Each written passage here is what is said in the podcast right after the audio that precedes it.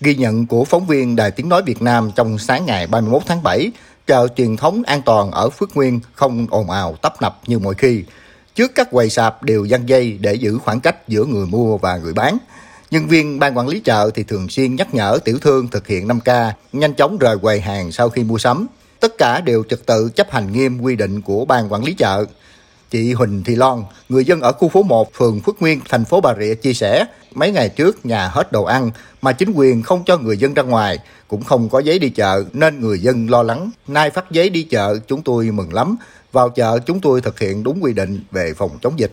Có giấy thì đi thẳng vào chợ, mình mua được nửa tiếng mình đi về. Mừng chứ, tại vì hết đồ ăn bây giờ mình tổ chức như vậy là mình rất là mừng. Mình phải mua thủ tuần 10 ngày mình ăn. Theo quan sát của phóng viên, tại các ô sạp ở chợ truyền thống an toàn Phước Nguyên được sắp xếp giãn cách, cứ một hàng kinh doanh thì bỏ một hàng, một ô sạp hoạt động thì ô kế bên bỏ trống. Người đi chợ chỉ đi theo một chiều, tiểu thương giữ khoảng cách tối thiểu 2 mét với người mua.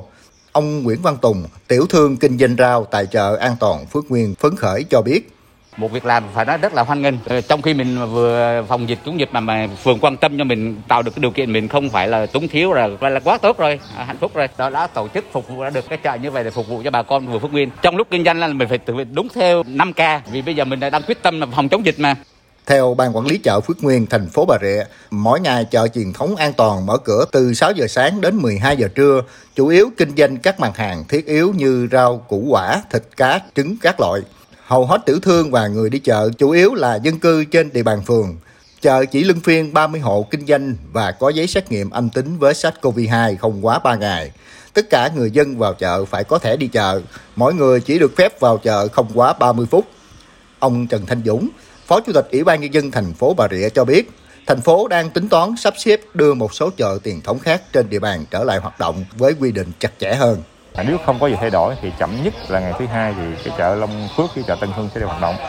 Và sau đó sẽ tiếp tục cho chợ Hòa Long với chợ Long Hương. Nhưng mà cho dù hết 16 thì bà Rịa cũng không cho là tập trung đông nữa, vẫn giữ khoảng cách này cho đến khi nào an toàn. Đi vào chợ là phải có kê khai. Để khi mình có vấn đề thì mình biết được cái khung giờ đó, người nào vào để mình có cái chi vết sau này nó tiện hơn. Có thể nói, mô hình chợ truyền thống an toàn tại thành phố Bà Rịa đang thực sự phát huy hiệu quả, rất cần được nhân rộng. Chính quyền thành phố đang thể hiện quyết tâm phòng chống dịch nhưng vẫn không ngăn sông cấm chợ, đảm bảo người dân không thiếu ăn vì không tiếp cận được nguồn thực phẩm thiết yếu hàng ngày.